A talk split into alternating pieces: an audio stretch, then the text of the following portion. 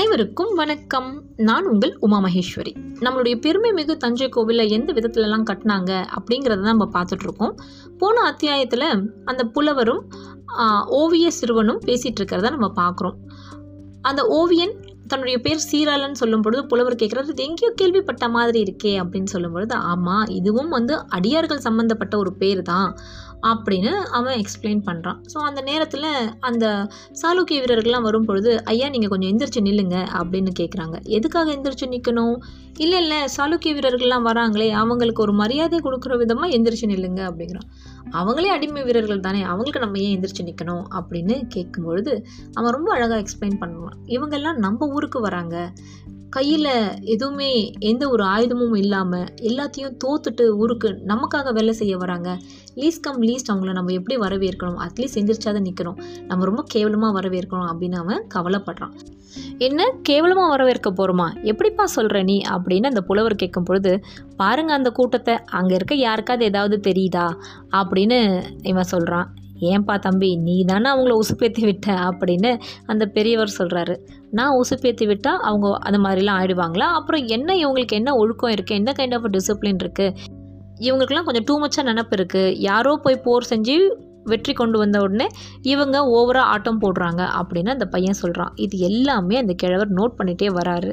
ஒரு பாயிண்டில் வந்து என்ன நீ ஒட்டுறனா அப்படின்னு கேட்குறாரு இல்லை இல்லை நான் ராஜராஜ பெருந்தச்சருடைய பையன். எங்கள் அப்பா இதெல்லாம் சுச்சுவேஷன் எல்லாம் பார்த்துட்டு வர சொல்லியிருக்காருன்னு சொல்கிறாங்க அண்ட் தென் ஃபைனலி அந்த கூட்டத்தில் ஒருத்தனை பார்த்துட்டு இந்த கிழவர் நோட் பண்ணுறாரு அவன் ஒரு அந்தரனா இருப்பானோ போல இருக்கு அப்படின்னு அவர் சொல்கிறாரு அது எப்படி அவனை அப்படி சொல்கிறீங்க அப்படின்னு கேட்கும் பொழுது அதெல்லாம் அவர் எக்ஸ்பிளைன் பண்ணுறாரு இந்த உடல் வாகை இப்படி இருக்குது அப்படின்னு. இப்படியெல்லாம் கூட பார்க்க முடியுமான்னு நமக்கு ரொம்ப ஆச்சரியமாக இருக்குல்ல? அண்ட் ஃபைனலி அவர் தன்னுடைய ஐடென்டிட்டியை டிஸ்க்ளோஸ் பண்ணுறாரு அவர் தான் ராஜராஜ தேவர். ராஜராஜர் கூடவா இவ்வளோ நேரம் பேசுகிறான்னு அந்த பையனுக்கு அப்படியே ஒரு புலங்காகிதம் அடையிறான். அவர் ஒரு ஹெல்ப் கேட்குறாரு இவன்கிட்ட. நீ அவனோட கூட பழகி அவன் என்ன யார் அப்படின்னு தெரிஞ்சுக்கிட்டு வா அப்படின்னு. இதோட போன எபிசோட் முடிவடைஞ்சது. வாங்க இன்னைக்கு அத்தியாயத்துக்கு பார்க்கலாம். அத்தியாயம் எண்பத்தி ஆறு. எந்த பாதுகாப்பும் இல்லாமல் மன்னர் உடையார் ஸ்ரீ ராஜராஜ தேவர் வடக்கு நோக்கி தனியே நடந்து போவது பார்த்து அந்த ஓவியனுக்கு ஒரு சிறிய கலவரம் ஏற்பட்டது. பாடி காவல் வீரர்களில் எவரேனும் ஒருவரை உலுக்கி அங்கே போவது மன்னர் பின்னால் அவர் அறியாமல் பாதுகாப்புக்கு போ என்று சொன்னால் என்ன என்று தோன்றியது. ஆனால் காவல் வீரர்கள் அநேகமாக முட்டாள்களாகத்தான் இருப்பார்கள். உடனே பதறியடித்து பெருங்குரல் கொடுப்பார்கள் மன்னர் போகிறார் மன்னர் போகிறார் என்று அலறுவார். அத்தனை பேரும் அவரை சூழ்ந்து கொள்வார்கள். மன்னரா என்று சோதிப்பார்கள். அப்படி சோதிப்பதில் அதீத வேகம் காட்டுவார்கள். மன்னருக்கு தான் என்ன செய்கிறோம் என்று தெரியும். அவர் கவலை இல்லாமல் நடந்து போய் கொண்டிருக்கிறார். ஓவியனை பின்கை கட்டி பாடி காவல் வீரர்கள் அடிமை வீரர்களோடு சேர்த்தார்கள். மன்னர் சுட்டிக்காட்டிய அந்த குண்டோதரனிடமிருந்து நாலு வீரர்கள் தள்ளி ஓவியன் நின்று கொண்டிருந்தான். தலைகுனிந்து மிகுந்த அவமானப்பட்டவன் போல அவர்களோடு கலந்து நின்றான். யார் நீ? என்ன தேசம்? அருகே இருந்த வீரன் கேட்க நான் சோழ தேசம்தான் என்றான். பிறகு உன்னை ஏன் இப்படி மாடு போல் அடிக்கிறார்கள்? இந்த பாடி காவல் ஆட்கள் முட்டாள்கள் இவர்களுக்கு தாங்கள் என்ன செய்கிறோம் என்று ஒருபொழுதும் தெரியவில்லை என்றான். நீ அங்கு என்ன தொழில் செய்கிறாய்? என்று அவன் கேட்டான். ஓவியன் என்றான் இவன்.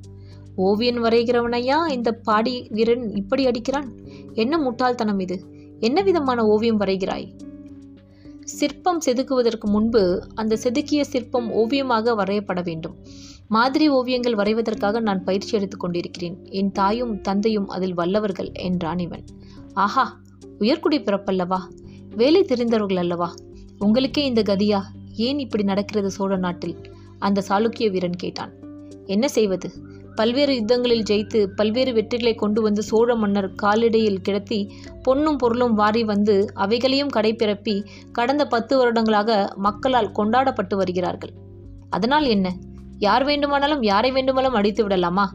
எங்கள் தேசத்தில் பாடகர்களுக்கும் நடனமாடுபவர்களுக்கும் ஓவியர்களுக்கும் சிற்பிகளுக்கும் மிகுந்த மரியாதை என்றான் அவன். நீ மேலே சாளுக்கியனா? இந்த ஓவியன் கேட்டான். ஆமாம். நன்றாக தமிழ் பேசுகிறாயே. மூன்று வருடம். கைது செய்யப்பட்டு திருவொற்றியூரில் இருந்தவன் அல்லவா? தமிழ் பேசுவதற்கு என்ன கேடு? வேறு என்னதான் அங்கு கற்றுக்கொள்வது? என்றான் அவன். குடும்பத்தை பிரிந்து மூன்று வருடம் ஆயிற்றா? ஓவியன் கேட்டான். நான்கு வருடம் ஆயிற்று. முதல் வருடம் என்ன செய்து கொண்டிருந்தாய்?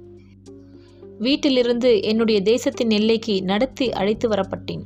பத்து நாள் பயணம் செய்து எல்லையில் நின்று பல்வேறு கிராமங்களிலிருந்து வீரர்கள் வர அங்கிருந்து படையெடுத்து மேல்பாடிக்கு வர அங்கு சோழ வீரர்களால் தாக்கப்பட்டோம் தடுத்து நிறுத்தப்பட்டோம் என்றான் அவன். போர் வெகுநேரம் நீடித்ததா? சீராளன் கேட்டான். இல்லை கால் நாழிகை போறது எப்படி நடந்தது அந்த போர்? மேல்மாடிக்கு இரண்டு கல் தொலைவில் சோழ வீரர்கள் எதிர்கொண்டார்கள். கைகலப்பு முடிந்த சில நிமிடங்களில் எக்காலம் ஊதப்பட்டது. சோழ வீரர்கள் மிக வேகமாக பின்னடைந்தார்கள். தோற்றுவிட்டது போல தலை தெறிக்க ஓடினார்கள். நாங்கள் குதூகலம் அடைந்தோம். நாங்களும் துரத்தி கொண்டு ஓடினோம். தண்ணீர் இல்லாத ஒரு ஆற்றில் இறங்கி அவர்கள் ஓட நாங்கள் அவர்களை துரத்தினோம். ஆனால் இரண்டு கல் தொலைவு போனதும் மேல்பாடி எல்லையில் சட்டென்று நின்று கொண்டார்கள். இரண்டு கரைகளிலும் வீரர்கள் தோன்றினார்கள். ஒரு லட்சம் வீரர்களை எதிர்கொள்ள வேண்டிய நாங்கள் ஓடி வந்து மூன்று லட்சம் வீரர்களை எதிர்கொண்டோம். கால் நாழிகை அங்கு யுத்தம் யுத்தம் ஆரம்பித்தவுடனே தெரிந்துவிட்டது. நாங்கள் தவறு செய்து விட்டோம் என்று. துரத்தி ஓடி இருக்கக்கூடாது என்று புரிந்துவிட்டது. சோழ வீரர்களின் தந்திரத்தை புரிந்து கொள்ளக்கூடிய சேனாதிபதி எங்களில் இல்லை. வெறும் குடித்துவிட்டு கூடும் வெறியோடுதான் இருந்தார்கள். எங்களில் சிலருக்கு இதில் மிகுந்த வருத்தம். நல்ல தலைமை இல்லையே என்கின்ற வேதனை. எனவே சோழ வீரர்கள் அதட்டியவுடன் வாட்களை கீழே போட்டுவிட்டு குத்திட்டு உட்கார்ந்து அழு துவங்கிவிட்டார்கள் அழுத வீரர்களை சோழர்கள் தனியே அப்புறப்படுத்தி உட்கார வைத்து கஞ்சியும் துவையலும் கொடுத்து சமாதானப்படுத்தினார்கள்.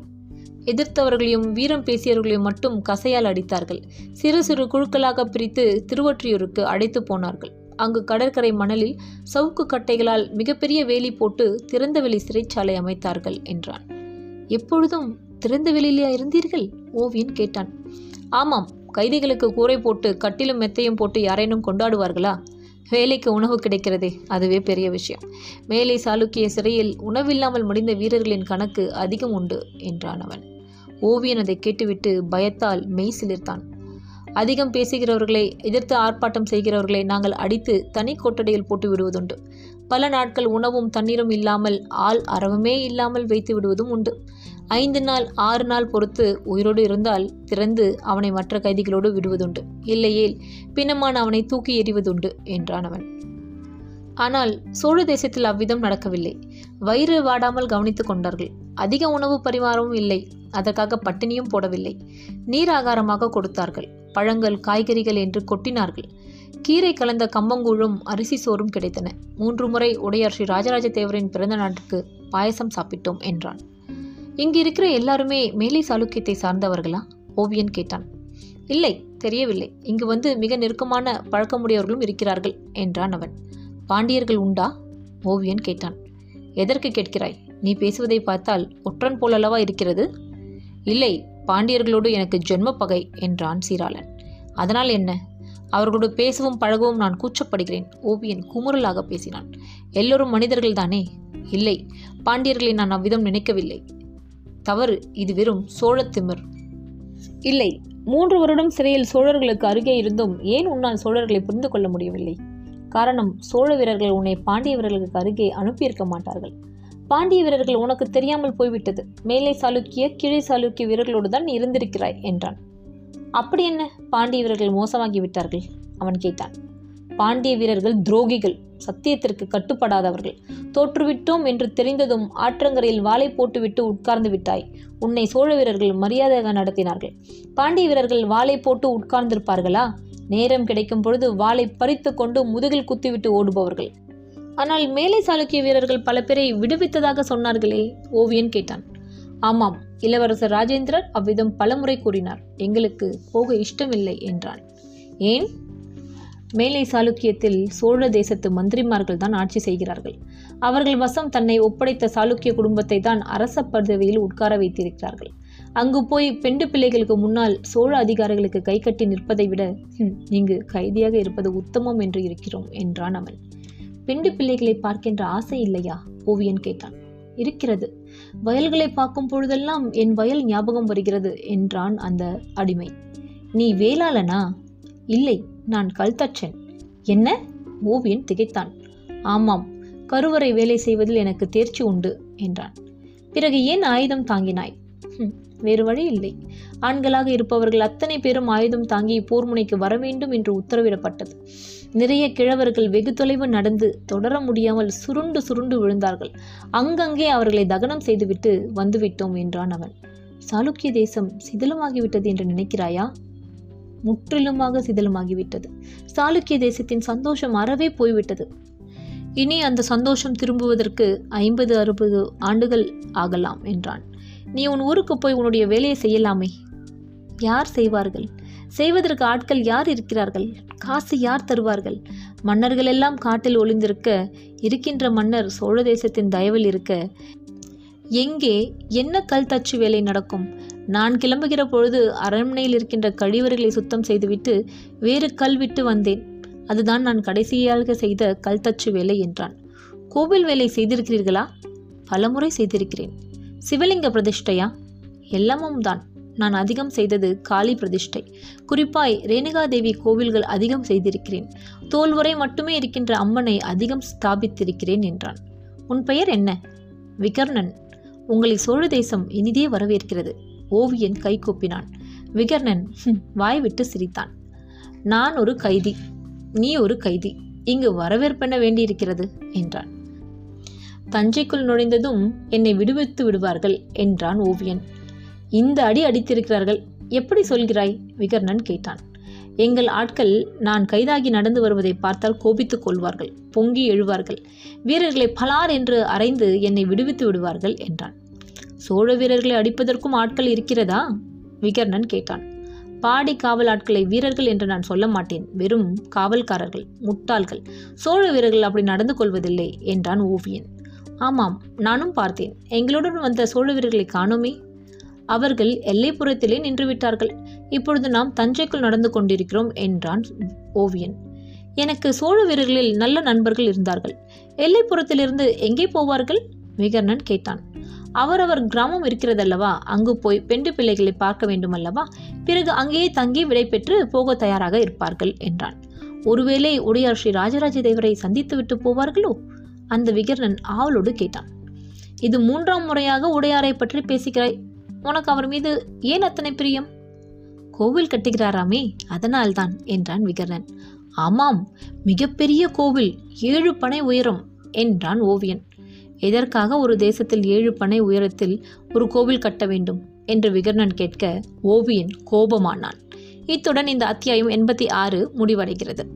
இந்த அத்தியாயத்தில் நம்ம ஓவியன் அதாவது சீராளன் போன எபிசோடில் ராஜராஜர் சொன்ன மாதிரி ஒரு சின்ன கலவரம் செஞ்சு இந்த கைதிகளோடு சேர்ந்து நடக்க ஆரம்பிக்கிறான். இவனுக்கிட்ட வேலை அந்த குண்டோதரனை உளவு பார்க்கறது தான் இவன் அந்த கூட்டத்தோடு சேர்த்து விகர்ணன் ஒருத்தங்கிட்ட பேச்சு கொடுத்துட்டே வரான். சரி அடுத்த அத்தியாயத்தில் என்ன நடக்குதுன்னு பார்க்கலாம். அதுவரை உங்களிடமிருந்து நான் விடைபெறுகிறேன். நன்றி வணக்கம்.